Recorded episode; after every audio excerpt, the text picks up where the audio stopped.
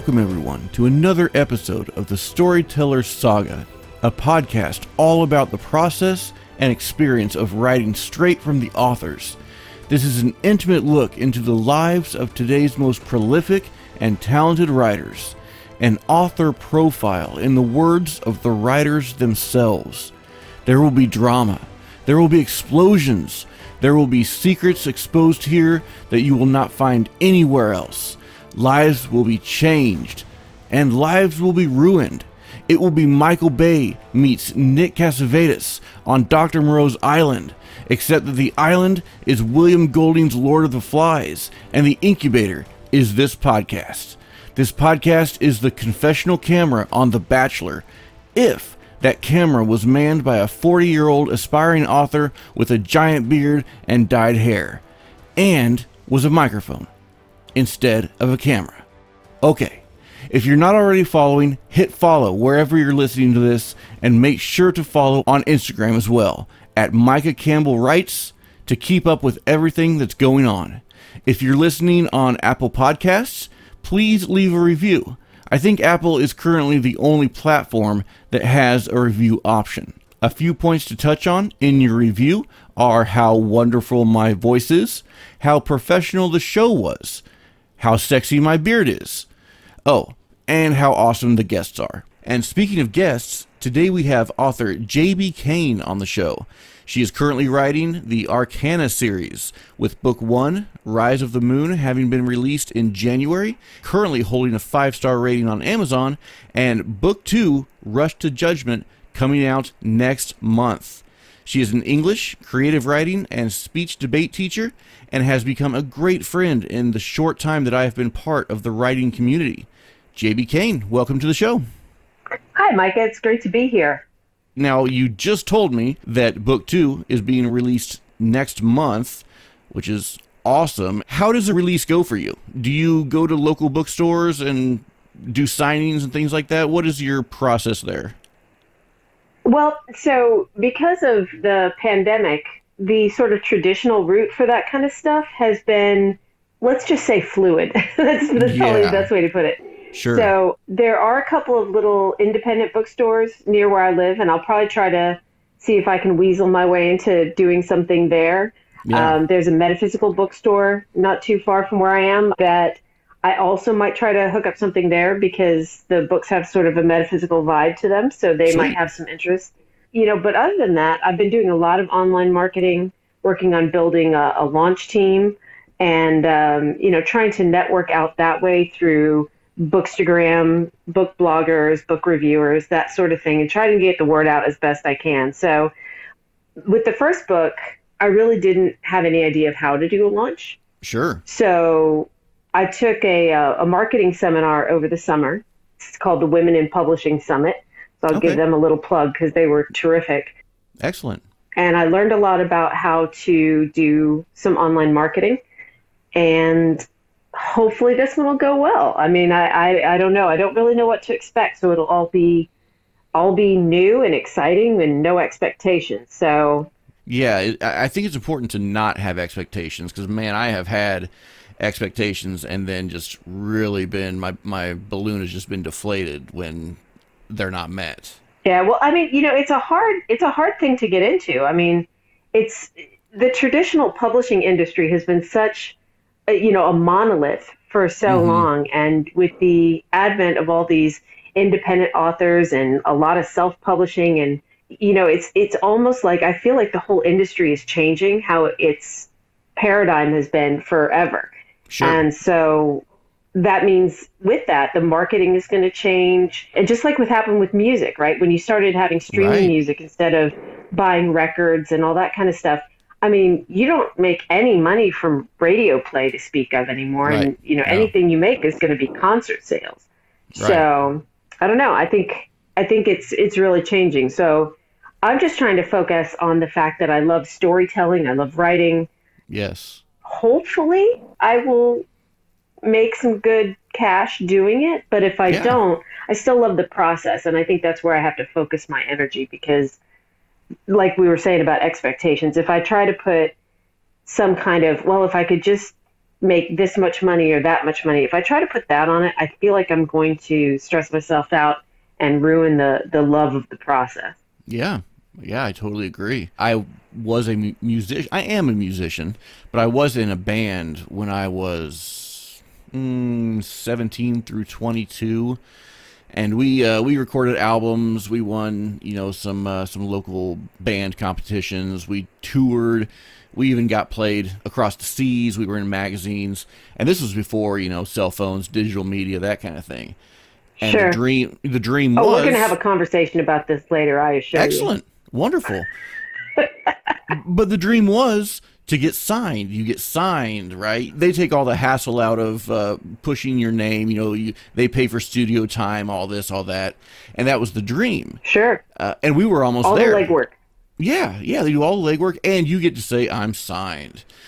And so I have a really bitter, you know, taste in my mouth. I have really bitter aftertaste with the whole emergence of the digital age. I'm still one that will buy Sure. an album. I'm still one that will buy CDs. I'm still one that will buy physical copies of books. I hate the digital age and when I was first wanting to become a writer, you know, 15 years ago or so, that was the, the dream was to get signed, to get, you know, to get on Sure. a, uh, to get with a publisher.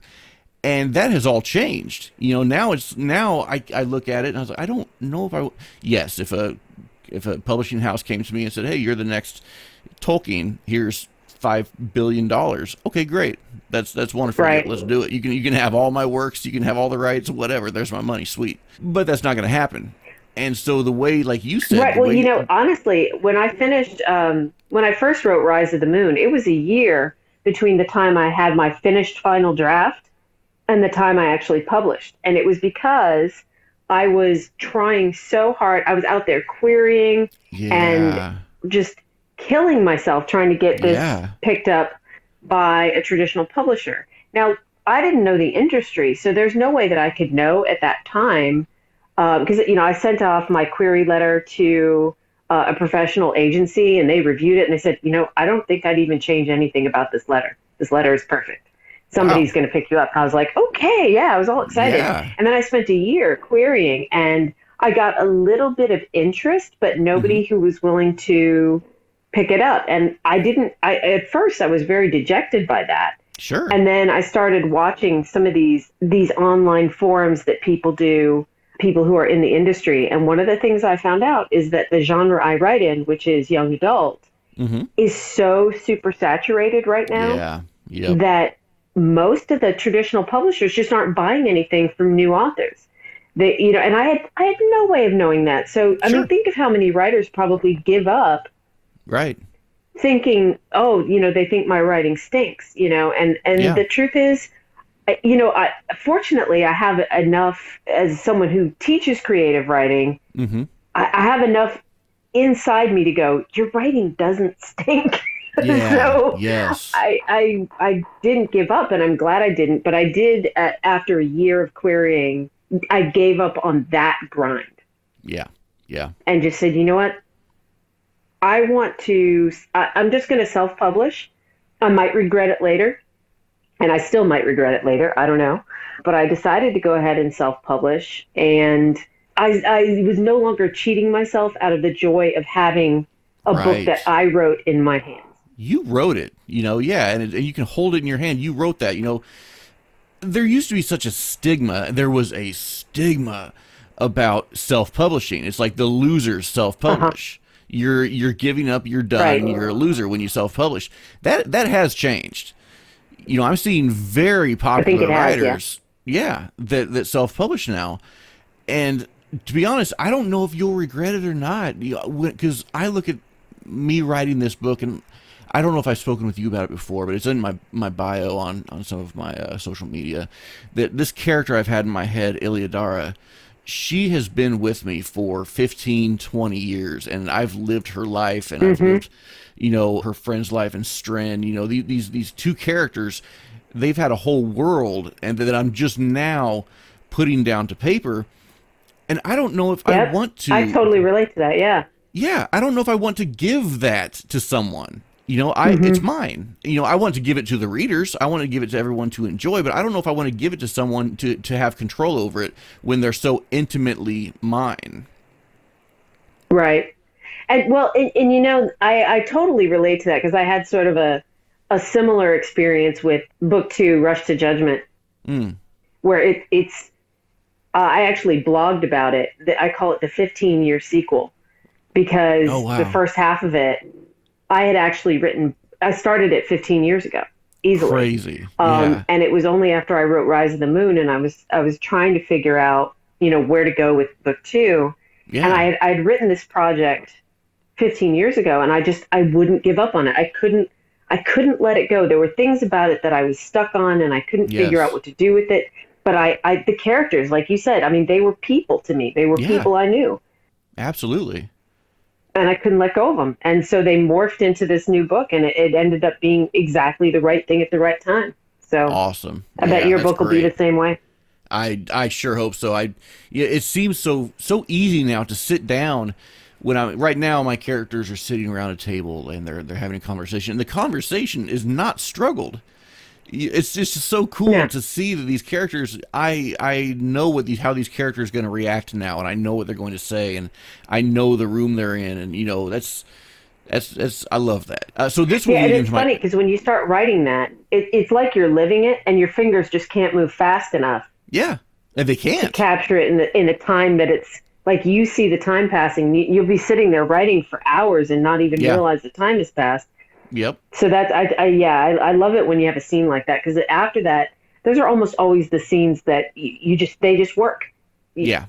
You're just you're like I feel so satisfied after writing that scene. Yep. It's like now exactly. it's real. So that will lead me into the first question. Now, knowing that okay. you started this started this 15 years ago, I've I've had uh, Iliadara and Stryn in my head for 15, 20 years. The reason I did not write back then was, uh, and I just recently learned this term. By recently, I mean the last three or four years, but the term imposter syndrome. So sure. my qu- my question would be: Do you ever struggle uh, with actually feeling like a writer, like you're supposed to be there? You know, you're supposed to be accepted. You are a writer. Do you do you struggle with imposter syndrome? Uh, so it's funny, uh, not from a writing perspective. So hmm. there's a there are two things that from the time I was old enough to have the idea of wanting something that I wanted. One was to be hmm. a writer and the other was to be a mom. And so I I'm a mom and I have a, a glorious daughter, but yeah. I always knew there was something in me to be a writer. I, I always knew it from the very beginning. Yeah. Where I do have that though is as a business person. Hmm. Okay. Doing all my own marketing and all that yes. kind of stuff. Yes. I am, and and again, I didn't know the term either until a couple of years ago when it sort of made its way into sort of media and stuff. But yeah. I constantly, even though I know I'm not a stupid person, yeah. I am always second guessing business decisions yeah. that I make. Yeah. I always feel like what I'm doing is dumb. I'm doing something wrong. I, you know, this is going to be a disaster. I'm making yeah. the wrong choice. I always do that, and I, it's, I really have to struggle to not become par- paralyzed by it. Really, I mean, yeah. just it's analysis paralysis. I just, yep. I, I, I will beat myself up over every decision if if I let myself do it, and I really have to do a lot of self talk to not let myself become frozen. Yeah. About it. Yeah. And it, again, it's not because the writing thing. The writing thing I feel pretty confident about. It's the business thing because yeah. that's not been part of my identity my whole life. Sure. Right. And so I, you know, I just and, and I'm sure you know if you if you have imposter syndrome around, you know, areas of your life, mm-hmm. things that you would never like if if a friend told you they were saying that to, to themselves, you would say, "No, don't say that. That's terrible. That's not true." Sure. Right. But when it's when it's that voice inside your head, you just can't. It's harder to tell it to shut up. Yeah, so, it is. You know, I just I whenever I have that because I I totally agree, especially around a lot of this stuff that is a big learning curve for me, like the business yeah. stuff, like I mean, social media. I guess I've been on in in some form, but to use it for business as opposed to just right being in contact with my Right. friends from high school. You that, know, that it's word, that that word algorithm. Oh man, I hate that word. well to have a goal, right? To to, Yeah, to have it yeah. like where there's something you're trying to produce out of it. Right. it, it is it is very daunting and so i just have to i mean like i said i, I really am part of this I, I try to do self-talk and just remind myself i can't convince myself no you're great at this that's ridiculous trying to do Yeah. that would just be a, a, just a formula for failure because I, I don't i don't feel like i'm great i know i'm not great at this but i just tell myself it doesn't matter if you're great at it Right. what matters is that your stories are getting out there. And if you Exactly. screw it up, nobody died. Right. Yeah. it's- Yeah. Heck yeah. Well, and the nobody fact that died. you- It's, it's okay. It's all about self actualization, Yeah. right? So, I, I mean, I'm a, I'm a relentless perfectionist about my own stuff. I really am. Sure. Not about other people as much, but about myself, I really am. But if I, if I look at it from the point of view of I'm trying to be the best storyteller I can, I'm trying to take these these worlds that are in my head and put them out for other people and maybe they'll enjoy them too. But if they don't, I still told my story. I mean, Right. Exactly. I say that, but I would be devastated if somebody ever told me, "Ugh, your book sucks. I, I would be devastated, but Right. I would try to get over it, but I would be brokenhearted about it. Yeah. Yeah, I was looking I was looking at one of the other authors that I'm getting ready to have on and she had great reviews. She had like a 4.8 uh, reviews out of 5. And I was like, "Well, where'd that where'd that point 2 come from?" And there was one one-star review. So immediately my heart just sank cuz I don't like seeing that. I'm a creator in many aspects. And I just I said, "Man, who would leave a one-star review and why?" So I went and looked at the one-star review and all it said was, "If you like it, great." That's all it said. But I was like, that See, one that star. sounds like it's an ex-boyfriend or something. You know what I'm saying? right it's so it's so uh, it's so vindictive or you know intentionally evil i don't know i just i don't know what would possess someone to give a one star review to ruin some and i know that author looks at that and says man that sucks you know Yeah, trolls Yeah, though, just- man. Trolls. Oh yeah, What are you gonna do? I just right exactly. The thing that's hard for me is in doing anything else after doing the band. You know, I could get up on stage. I have my big stacks in the back. I have my Gibson on. I slam an E minor chord, and you know, thunder just rolls and people's chests shake, and I get applause. Right. So it instant and that's validation. Instant- yeah, instant validation, right? And then they're moshing and jamming and getting on stage and stage diving while we're rocking and sweating and all that stuff. Instant, you know, validation, instant satisfaction. And then, and I didn't have to work at that because we were, this was in the late 90s when the punk rock scene was huge and we were a punk rock band, mm-hmm. you know, and it was just, I just look back at it and I'm like, man, that was easy. Why is this so hard? Right, because then you were you were young and fearless, right? Exactly. Exactly. Well, I think there's there's a stigmatization about failure too. So it it doesn't failure isn't always a bad thing. Correct. You know, Yeah, I totally agree. Okay, so this is a fun question that I wanted to ask, especially for those of us who write fantasy, YA, and anything in that, you know, I guess even sci-fi probably. How do you name your characters? Okay, so the, it depends. So the characters in the Arcana series are I mean you could call it urban fantasy, you could call Mhm. it magical realism. So they're they're in the real world that we think of as the real world. It's just Yeah. that there's magical stuff happening in that real Okay. world. So the names are in many cases just names that I've heard over the years of teaching that I like. Sometimes the characters, you know, they take on a life of their own and they decide Yeah. they don't like that name and they want a Yep. different name. Absolutely. So I've in Rise of the Moon, I renamed a couple of characters two and three times. wow. Okay. Yeah, because I like they had one name, and then it was like, eh, no, let me change it to something else, and then you know it kind of got juggled around. Sometimes, um, so I had a I have a, a secondary character in the first book named Trey, who is uh, the main character's best friend, um, and I, I, his name was definitely Trey. But then, as I was, you know, going through the process of finishing up that book and doing edits, I started a new school year and I had a student named Trey and he spelled it differently. And it Hmm. was it was so cool the way he, he spelled it instead of T R E Y, which is how it had been in the book. Right. He spelled Yeah. it T R I G H. And I loved it. Yeah, and I great. so I asked him, I said, I said, so listen, Trey, I have this character named Trey in my book.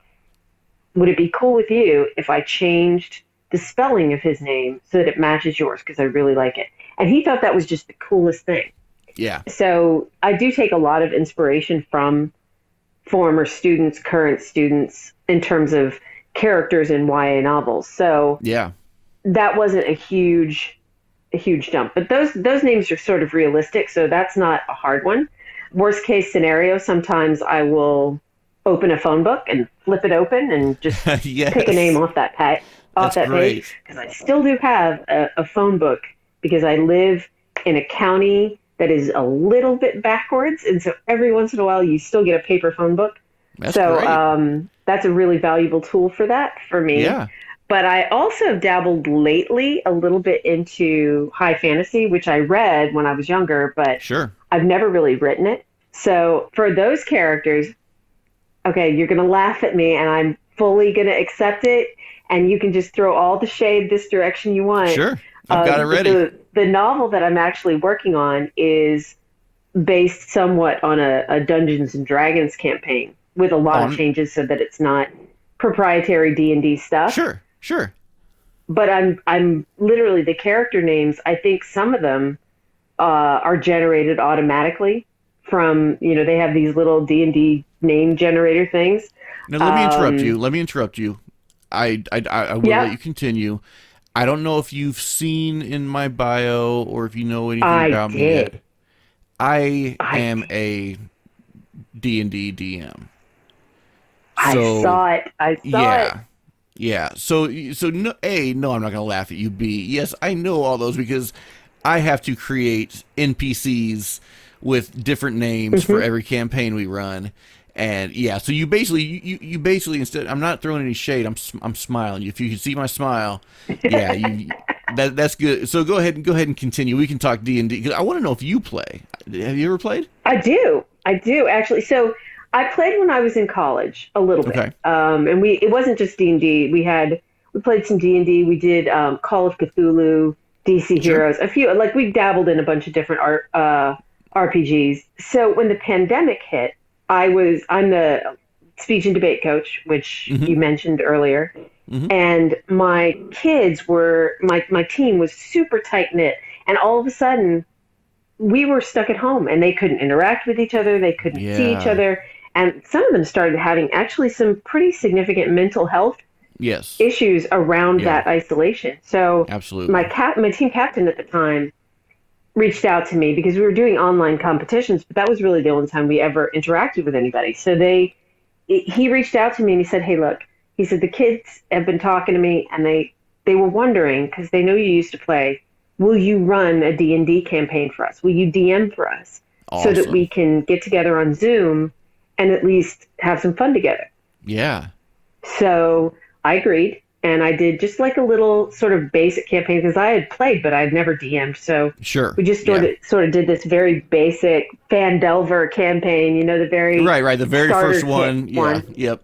right. So we did that, and they just they loved it.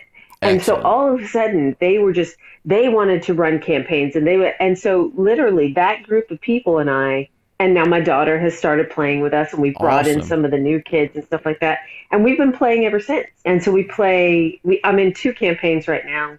Uh, one of them that's kind of based on the Feywild campaign that just came out, Sweet. um, and it's it's been Disneyfied, so he Disneyfied it oh, uh, great. the guy who's DMing it, and so he calls it Diswild.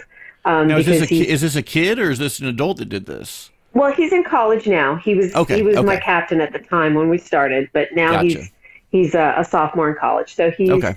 you know he he does that one, and then two of my other now graduates who are college students, they created a homebrew campaign. Yeah.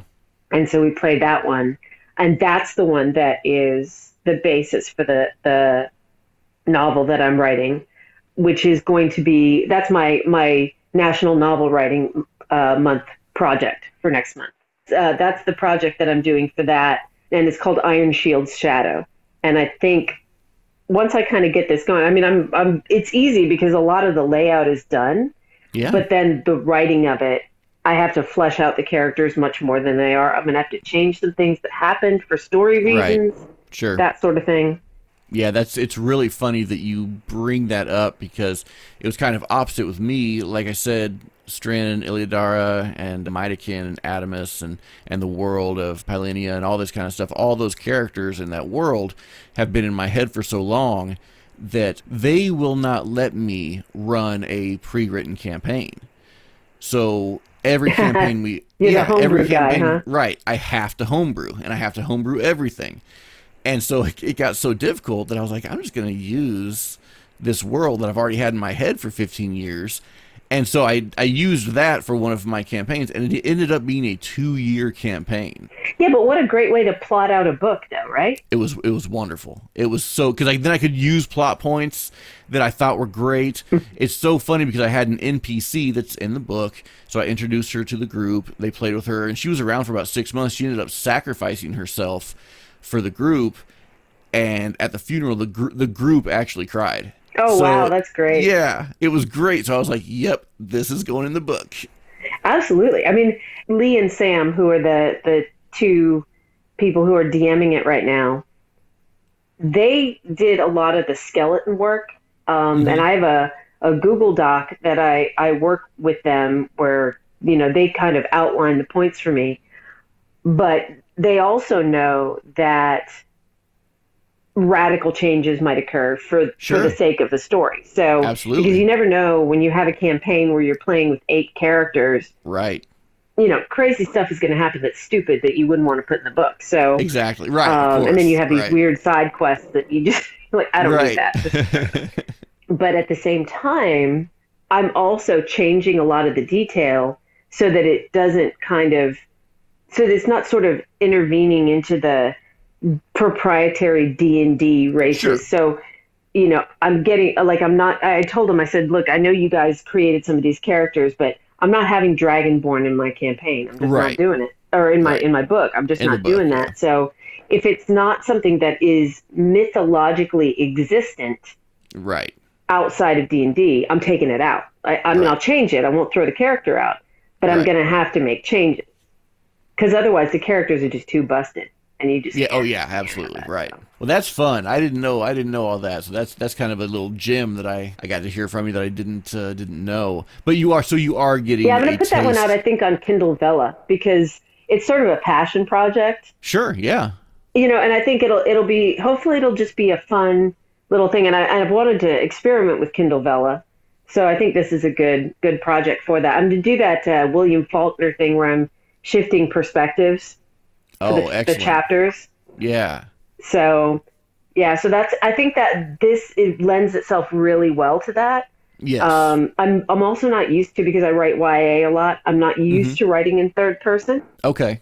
So I'm writing the entire thing in in limited third person, but I'm yeah. switching who it is for the right. chapters. You know, very as I lay dying kind of stuff. Exactly. Yeah. Yeah. Oh, I can't wait to read it. You got me excited now. So maybe I'll with, send you a little a little opening chapter fun. Do please do. Yeah, I'd love. To. Yeah, I will. Uh, so with NaNoWriMo coming up, uh, we'll talk about that for yeah. a little bit. Is this your first one? No, actually, um, this the, NaNoWriMo is how I finished my my finished my first book. Wow, so, cool.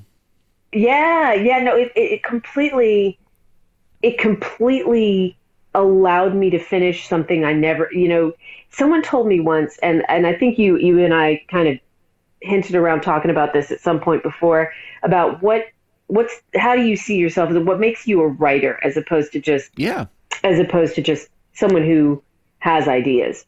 Yeah. Um, sure. And someone said to me one time, a writer is the person who finishes the story. Yeah. Yeah. And that, that blew my mind. It's one of those things that's a throwaway comment that just it completely changed my perspective. And so when I heard about NaNoWriMo literally probably two weeks after somebody said that to me. And I, I just took it as kismet. You know, that yeah. I'm supposed to finish this idea that I have. because Yeah. I'd been noodling around with this this story idea, and I said, you know what, I'm going to sit down and I'm going to finish it. I, I I don't care if it's terrible. I'm just going to finish it. Yeah. Um, and Na- NaNoWriMo is what gave me the motivation to do that. It forced me to have the self discipline to just get it done. So Yeah. my first novel was written during the 2018, and my second novel was written during 2019. Or no, sorry, 2019 and 2020. I got the years Okay. off. Okay. But 2019 and 2020 are when I wrote the two, and then for 2021, I'm working on Iron Shield Shadow. So Awesome. I, I've been very intimidated by it. I signed up for it last year and then said nope. Because again, like I said, up until this last year, I have struggled with imposter syndrome, and I was wondering if I should sign up this year to, you know, my, I'm assuming my book is going to be somewhere around the 120, 160,000 words. yeah, But because if you I- write high fantasy, right? And that's always Right. longer. It's super long, yeah. But I was still thinking about, man, if I can just do it and just flesh out just, you know, just the, just get it done, just so that I can write the Yeah. end, and then you know how how amazing that would be. But I'm so intimidated. It, what is what does it come out to? About twenty five hundred words a day? Well, if you're, I mean, the, the other thing is, my goal is always 50,000, right? Okay. So Right. I might, I I might want to do more than that, Mm-hmm. but the goal is 50,000 because Okay. that's what it takes to win NaNoWriMo, quote, Yeah. quote, win. Like, Right. Right. you know, so that's about almost 1,700 words a day. Okay. And- Seventeen hundred. Okay. Yeah. So that's a lot more manageable than saying, I'm going to finish the novel. Right. Right. which you know I'd like to. I mean, obviously that's the ideal, but if if I say I'm going to write twice what that is, I mean that's a lot, man. That's a lot Yeah, to put is. on yourself, especially Yeah, it is. If it's if it's a first time kind of thing. So when I Yeah. wrote Rise of the Moon, I actually already had about 25,000 words written before I started. So I didn't actually Yeah. start that project from scratch. Right. I started it about a third of the way in. Now, granted, I changed a lot of that Sure. once the story started taking on its own life, but I did write the, a little over 50,000 and I finished the novel. Yeah. And then with Rush to Judgment, it was the same thing. I had this pre- this prior project, which I retrofitted into the Arcana universe. So I had, I don't know, maybe 14,000 words written. And then I powered through it and I, I wrote about 55,000. And then I wrote maybe another 10,000 after that and finished it. So, okay. you know, I mean that uh, if if you're having intim- intimidation issues about the the length, just you know make it about the the basic word count, and if you get Yeah. more than that, great, and that's a that's a gift, right? It's gravy. Right, it is. Yeah, exactly. Yeah, I think I'll do it. I, I, it's going to be tough, you know. Especially, I just had a kid, so we've got a five month. Oh, yeah. yeah. So that's uh, That's you know, three kids. It is. It's, it's great. And our fir- it's our first boy and our last kid. this one, I don't know. I don't know what Amanda was thinking. I'll tell you what. You know, she came up last year. Said, well, I want another kid. I said, "What you talking about? We're forty years old." so I don't, I, yeah, I don't know where that came from. well, I'll is, tell you though. I mean, it, you know, credit to you. My my my daughter is adopted, so I missed all those early sleepless nights. Wow. Yeah. By the time- yeah. She's she's adopted from Korea, so Okay. we brought her home when she was eight months old. She was already sleeping through the night, like yeah. Boom. Yeah. so. I skipped all that hard stuff. Right. hit that easy button. Yes. and just- yes. so, but Be- you because know, they are so they are the best, so though. wonderful. It Parenthood's is the best. it is the best. It is. I wouldn't I wouldn't trade it. You know, and, and you know I, I did get a boy. That's just you know I had two girls and I love my girls and they're wonderful. And I've done the whole nail painting and the the hair and the, the dressing up, all that, right? But it's it, yes, I, I can admit it's fun to have a boy, so that's cool. There are tea party pictures, no doubt. Oh, absolutely. Oh, yes. You know they always get a kick out of braiding my beard and things like that. So Well, so it's you know not to necessarily get away from what we're talking about, but my my daughter started out very princessy and all that stuff Mhm. too, which I'm not. Like I could not be less that. yeah, yeah. And and so, but now that she's a teenager, she has turned into a little gothic queen, right? She's Has she really? she's like she is. She's steampunky, gothy, but not not like like her personality is not dark. Yeah. But yeah. she loves like the aesthetic yeah. and all that kind of stuff. But she's still perky and, and cheerful. And I'm like, yeah. she turned into me. That's great. I didn't even yeah. have to give her DNA and she turned into me. Right. Right. So you know, great. Yeah. Back when back when, you know, we were growing up, the the goth kids were the goth. You know, they wore the the all black and the tall boots and you know the Marilyn Manson and you know all that kind of stuff. And then you had the emo, you know, with the uh, mm-hmm. the other kind of black, you know, but with the the fancy. They, they were like the fake goth. I don't know, but uh, yeah, the glam goth and you right, had the right. kids. Sure. Yeah. But I always loved the aesthetic. You know, it's it's, it's, it's Sure. very cool. You know, and, and it's I love I love the I love gothic literature. You know, and I love the Sure. I'm you know, and I like the darker side of things, anyways. I always have. You know, but this child though, she's like she's all about the kind of the aesthetic, but she won't watch horror movies. Hmm. She doesn't like she doesn't like conflict at all. So she's definitely not got the dark. Yeah. So I, I have more of that than she does. I've always liked the scary stuff, but she's she's not that at all. She's like the I don't know if Disney if, the, if Disney had a goth princess, I guess. it would be Yeah, yeah. They should do that too, that'd be pretty cool. That, I'd be okay with that. Well, let me ask you real quick before we jump back to where we're supposed to be. What kind of music does she listen to? Well, you know, it's funny because she's gone through a lot of different phases. She listens to a lot of the classic rock that we listen to. Like we just took her to see Alice Cooper um, Serious? a couple, Okay. couple weeks ago. Oh yeah, and she loved it. That's we took her to see Kiss. She loved that. Awesome. Um, but in terms of on her own, it, it's funny because she she listens to she went through her sort of K-pop phase, okay. um, but she's kind of grown out of that, and she's right now. She says when she's studying, she listens to something that, and I'm going to sound old when I say it. The kids call it lo-fi hip hop, yeah. which I think is literally like spa music. I don't know. It's like yeah. it's like just very background. It doesn't distract you. It just kind of chills you out. So she she listens to that um, when she's studying and doing stuff. So it's interesting because when she's with us, I mean, she's happy to listen to. She will listen to any of the crazy music. We call our car WUNK. You never know. So because you never know, one day we're going to be That's like, good. ooh, it's yacht rock season. Let's Right, put on right. some Christopher Cross and you know, whatever. Or Yeah. it might be, you know what, we're feeling like we need to listen to some 70s funk today. Or we might Sure. be like, ooh, let, us put on some metal today. Let's put, you know. Right. So you just never know. Could be Yeah. a country day. Those don't happen to me very often, but my husband likes it. So Yeah, yeah. I'll Um, listen to. You know, my daughter surprised me because she's very. Gosh, what is she listening to now? She did just start getting into, and I I am happy about this. She's not listening to much modern radio because to me personally, and I'm a, Yeah. am a purist. I'm a musician. You know, modern music is pretty rough. I'm telling you, you and my husband would be best friends because, like you described your your high school experience. Yeah, yeah. His high school experience was your high school experience ten years earlier. Serious. He was a guitarist in a band. He lived in the DC area. Okay. They would open up for bands like Kix and Firehouse when they came to town, Yeah. stuff like that. So he like that same exact experience you're describing. So I'm like, oh my gosh, you guys, you great. too.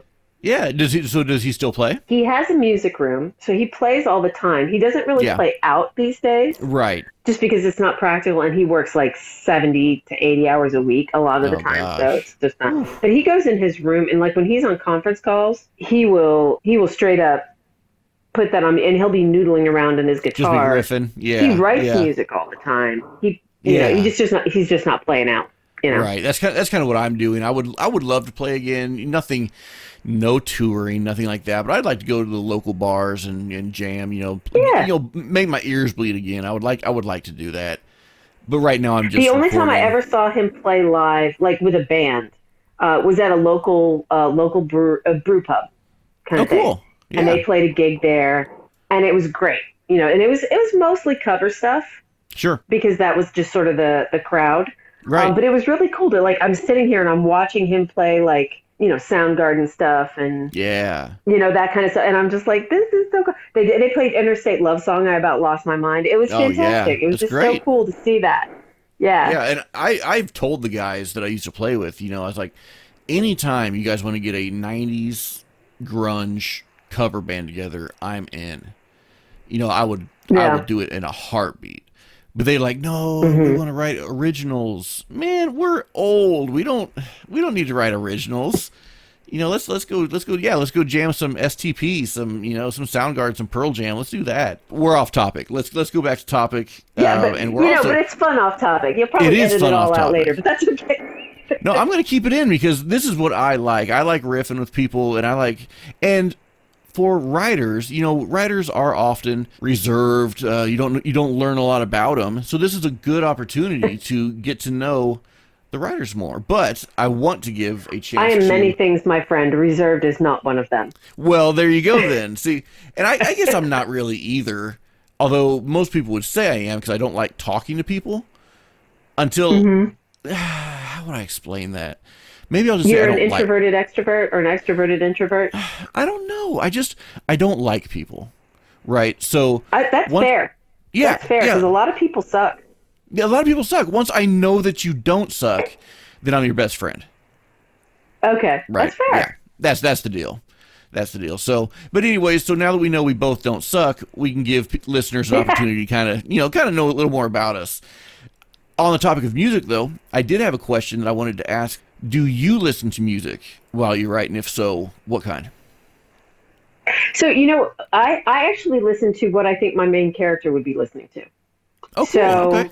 uh, when I wrote Rise of the Moon, I literally had, because I would be on my laptop and I would put YouTube in the background and I would put, my, my main character was sort of gothy.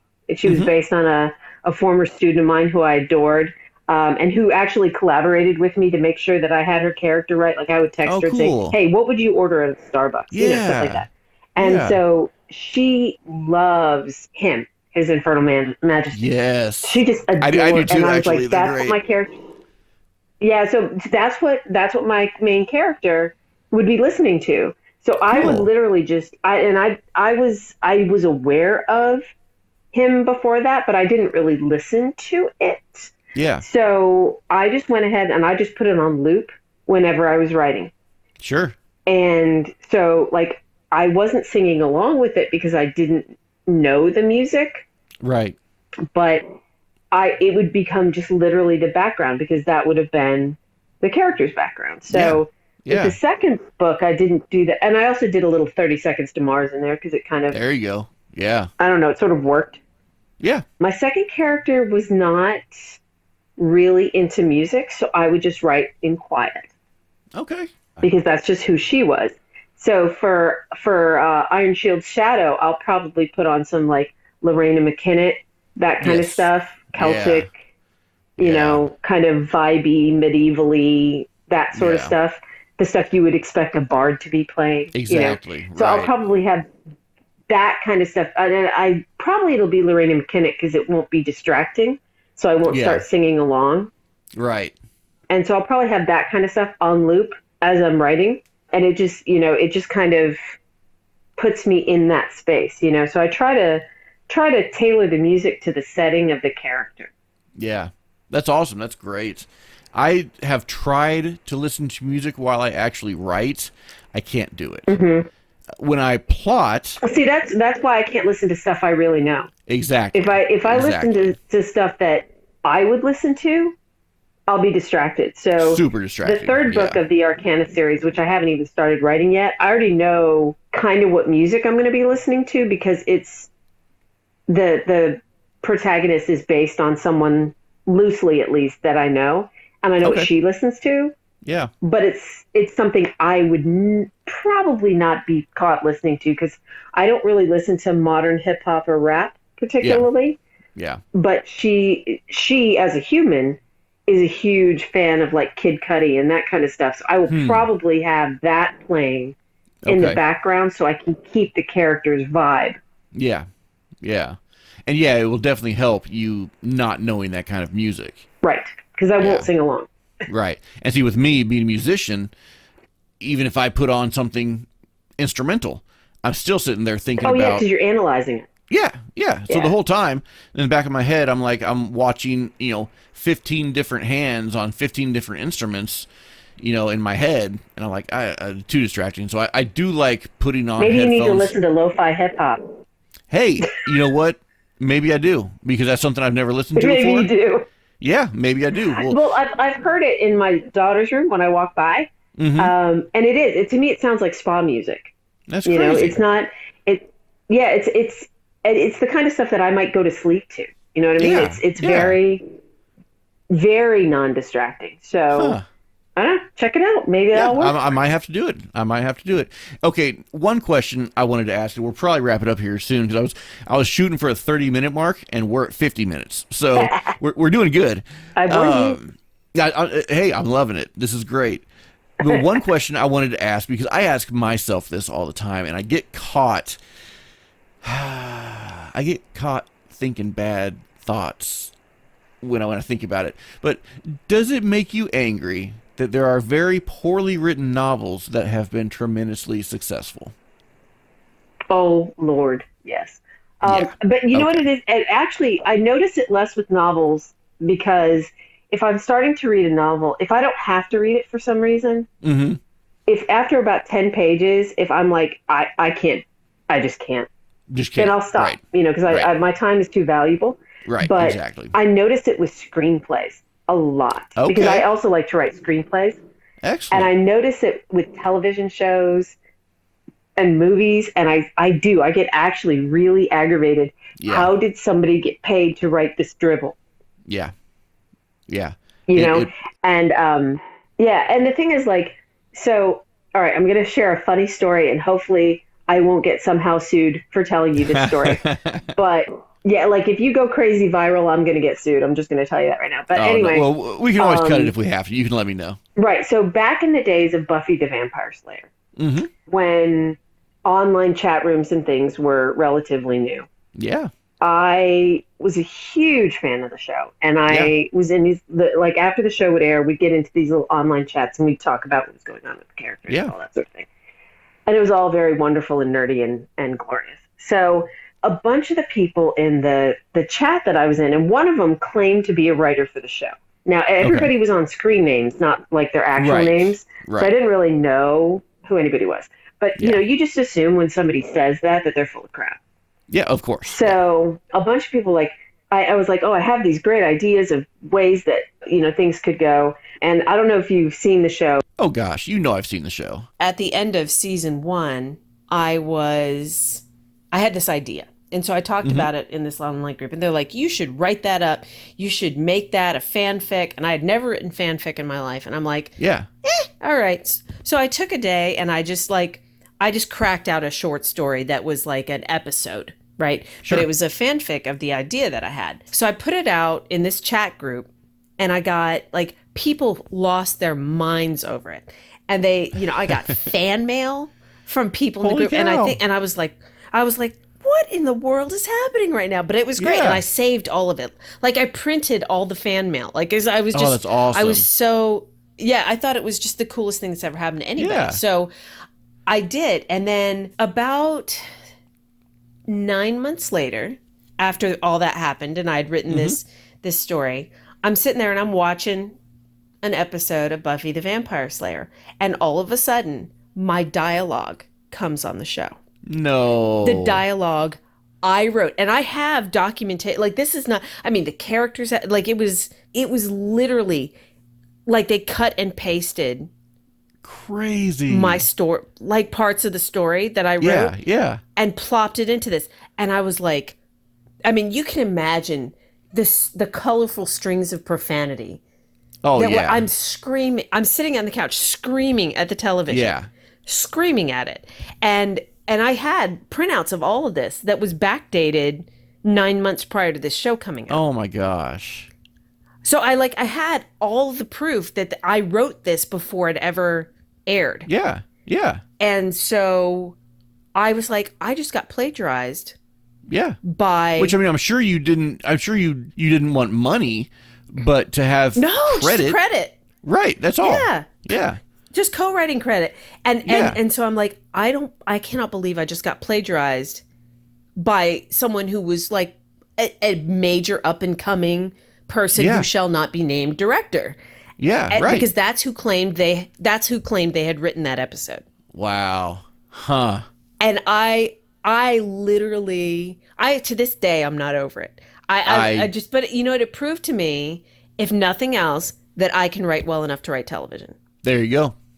There you go. Because if if they if I if I was worth ripping off, it Yeah. must have been an, a better idea than what he had going on. Right. Right. of course, So- you know, look at look at TV today and movies today and gosh, I think anything we could come up with is better than what they're doing right now. To be honest. Well, okay. Yeah, that's that's not entirely wrong. I mean, I I've watched a couple of and I have a low bar. It it takes a lot for me to go, I just can't sit through this. Yeah. Yeah. You know, if I have if I have even a basic interest in what's going on in the show, I can sit through almost I mean, I I watched the entire series of the Vampire Diaries, no disrespect to their writers, but a lot of that dialogue was painful to listen I to. see. I never and some of watched that. My, characters. my wife did. I, Yeah. ne- I never watched that. I just I just couldn't get into Yeah. the into the because of the writing. But uh, you know, like I said, I have a low bar. So if I get to the point where I'm watching it and I'm going, "How did someone collect a check Yeah. Yeah. for this?" right. And and then I you know, and then I think and I think back to my my Buffy the Vampire Slayer experience and go, I got to get myself together. You know, I Yeah. you know, I just I, I should I should be doing better than this. You know, and I, and then of course I make it all about me. I make it all about me because everything's Sure. all about me. Well, absolutely. The two books, well, three. I'm, I'm ashamed to admit the third one, but the, the two books that always come to mind when I think of books that I could that I could never. I tried many times to read. I could never get through them. Were Mm-hmm. I don't know. Should I mention them? Maybe I. I, I can mention them. I, I should. I might as well. Because no offense. Hey, look, I mentioned them, Buffy. don't. Go for it. Yeah, exactly. it. exactly. You go viral, we'll both get sued. Right, Go viral, we'll both- we both yeah, get exactly. sued. It's all right. We're in it together. Darn right. Uh, was the Twilight series? I couldn't get. I I read the first three, book and then wanted to kill myself. Yeah, no, Yep. I'm with you. Page three couldn't get past. I tried three times. I couldn't get past page three. It was like a brick wall. Mm-hmm. Uh, that and then the and uh, this was surprising, but the Hunger Games, page three, couldn't See, get past I, it. I liked the Hunger Games. I liked that one. I I, Yeah. I think what it was is whether or not you like the character, but I I, I get you Yeah. on that though. Yeah, I just couldn't do it. And then, of course, the third one, the one I'm embarrassed about, and I'm embarrassed to still have it on my Kindle, uh, is, uh, of course, I don't have it on my Kindle, but it says, hey, you have it here, is the, the Fifty Shades. Which one? It's Oh Fi- no, Fifty Shades. Yeah, no, I didn't even. Yeah. I didn't even go there just out of principle. But yeah, I Yeah, just yeah. And the only reason I Um, did was because I was like, there's no way. There is no way this can be good. How is it getting so much? And I, I think two paragraphs in, I, I threw up. because it's edgy. Yeah. Yeah. Oh, gosh. No, it's It's it's it's, it's edgy. Yeah. You know, it's Oh, give well, me a break. but so you know, I'm so with you on the Twilight thing because I Yeah. I'm a vampireaholic. I love vampire Same literature. here. I've read Same so much of it. too. I love it, and so when you know everybody was talking about Twilight, and I'm just like, eh, because I didn't, I I didn't, I was afraid to read it because I knew I knew what to expect. Right, I just knew what to expect. Sure. So I read the I read the first book because I felt like I can't criticize it if I didn't read it. So Right. I read the first book and I was just like, I wish Bella Bella Swan would get hit by a truck. Yes. That's what I wish would happen. Right. Uh, and the thing was, okay, so first of all, Stephenie Meyer, if you're out there listening, I have so much respect for you because even if I didn't like the book, you made a bazillion dollars and I'm sitting Darn here right. at you know, I'm still collecting my teacher's paycheck Yep. and you probably That's have a really nice house. So, you know, hey, it's okay. You know, I Yep. everybody's got their own thing and millions of people liked it. But Yep. I just I I can't love a series if I don't love the character. Yeah. And I I just I I hated Bella. So I understood what she was doing with Bella. She was Sure. trying to make her faceless so that every teenage girl who read Right. that story could put Right. herself onto Bella. I got I get it from Yeah. a from a literary perspective. But everything and uh, you're probably the same way. Everything that I love about vampires is bastardized in that book Yes. So- everything. Right. you, you know first of all there's the whole tragic byronic hero it's basically what it is is it's romeo and juliet with fangs Yeah. and i'm not a fan of romeo and juliet either sorry Okay. uncle bill but you know, I I don't like it because the characters are so annoying that I just want to slap them all. Right. I agree. And and so that's literally one of the reasons I didn't like Twilight. Plus, which the whole thing about vampires sparkling, I took that spark- personally. Like that was just. Yeah. wrong.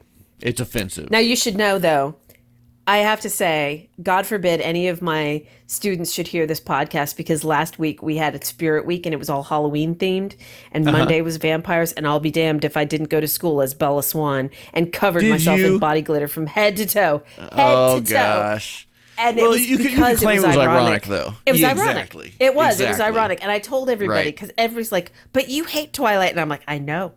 That's Yeah. why it's funny." Yeah.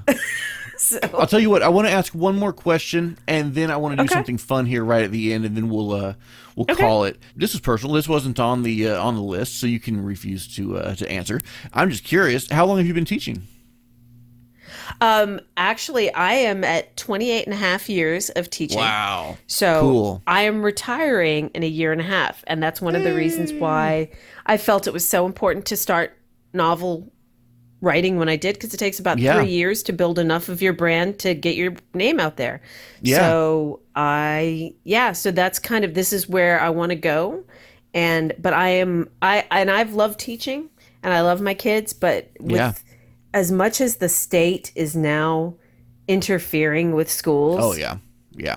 I will be ready to go. When that when that Yeah. day comes, I will be picked up in a limo and I will say Yep. sayonara Darn and right. never look back. And I you know, I I won't have a moment's a moment's guilt about it. And Yeah. you know. So, but Yeah. I I do love it and I my kids have been you know, the joy, you know, they were my kids before my kid was my kid. Yeah, So- sure. Right. right. Well, that's that's awesome. That's uh teachers wonderful. Uh, respect you guys a lot. And also, yeah, congratulations on almost being done. So that's that's good too. Yeah. So I'll tell you what, I wanted to do something fun at the end here, and I know which one I'm going to recommend because we were just talking about both being vampire novel lovers. But Hmm. can you recommend a novel for everyone to read Oh. if they haven't uh, read it yet? Okay, so ooh, that's that's that's a clincher. I'm gonna have to think about that one. I didn't put that on the Um, list, did I? I caught you. You didn't. Okay, so that's all right though. It's just gonna take me a minute because it's like it's like asking me my favorite kind of cookie. Like I never met right. a cookie I didn't like.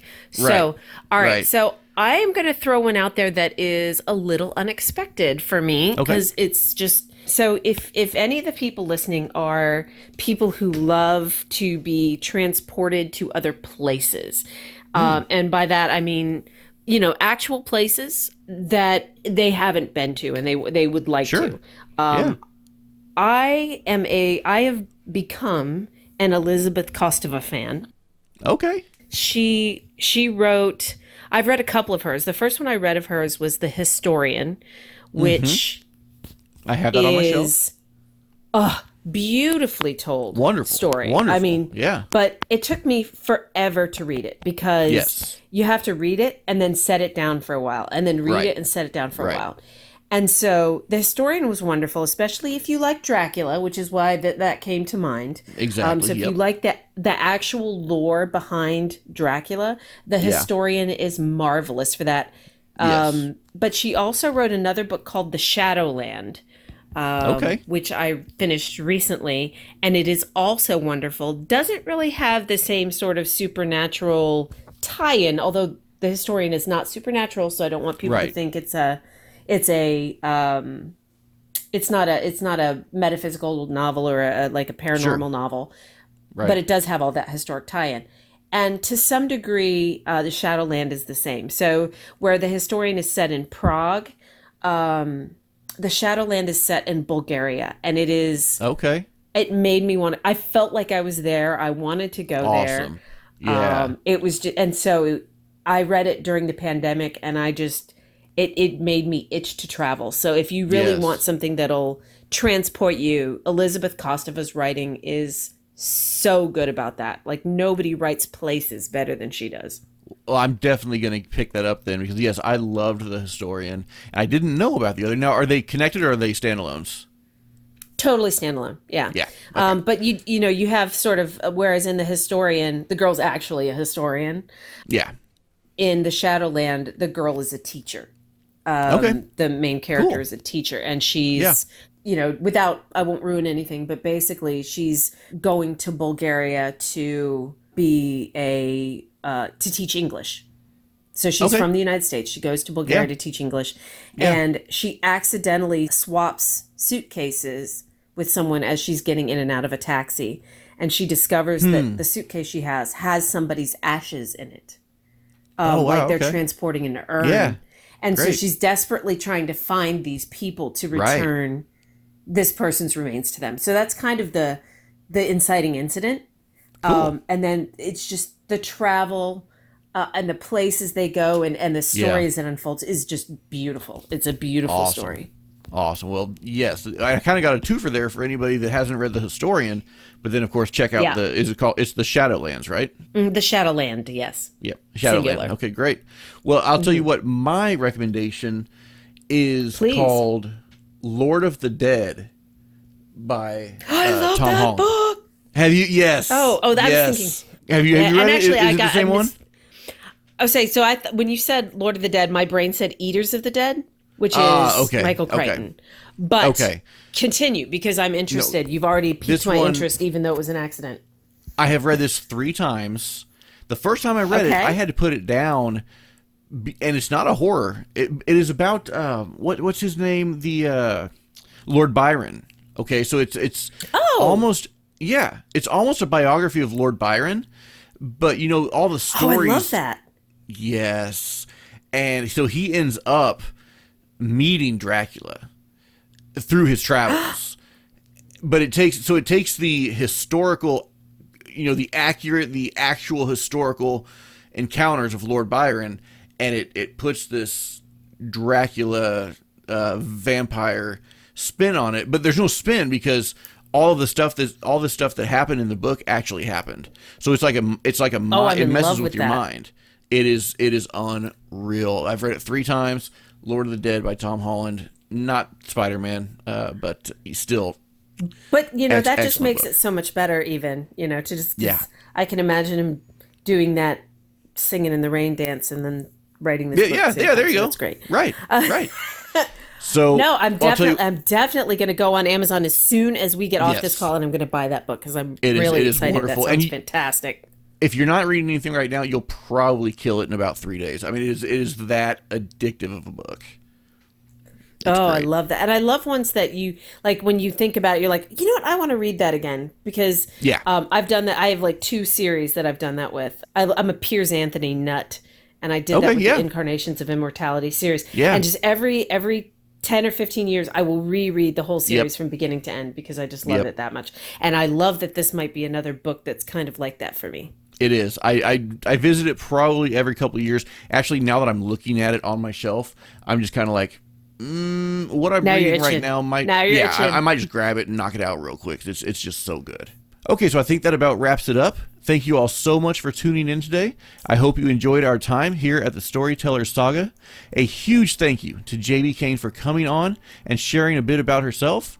If you would, JB, tell the listeners where they can find you, where they can get your books, and where they can follow along with everything that you're doing right now. Awesome. Yeah. Well, I've made it as easy as possible. So you can find uh, Rise of the Moon on Amazon. You can also pre order, if you're a Kindle fan, you can pre order Rush to Judgment. It will drop on November 20th. The paper copies will go live on, pa- on November 20th as well. So Amazon's super easy. My website is, you guessed it, JB Caine. That's C A I N E dot com. And um, I have blogs, I do giveaways, all that kind of stuff. And I would love to see some people hop on there and join my crazy little community. Excellent. So, listeners, make sure you all go and follow along with everything that the JB Caine is doing, and follow me here at the Storyteller Saga and at Micah Campbell Writes on Instagram. Again, thank you all so much for joining us today, and until next time, I've been Micah. Our phenomenal author for this episode has been JB Caine, and you have been a beautiful audience. The end.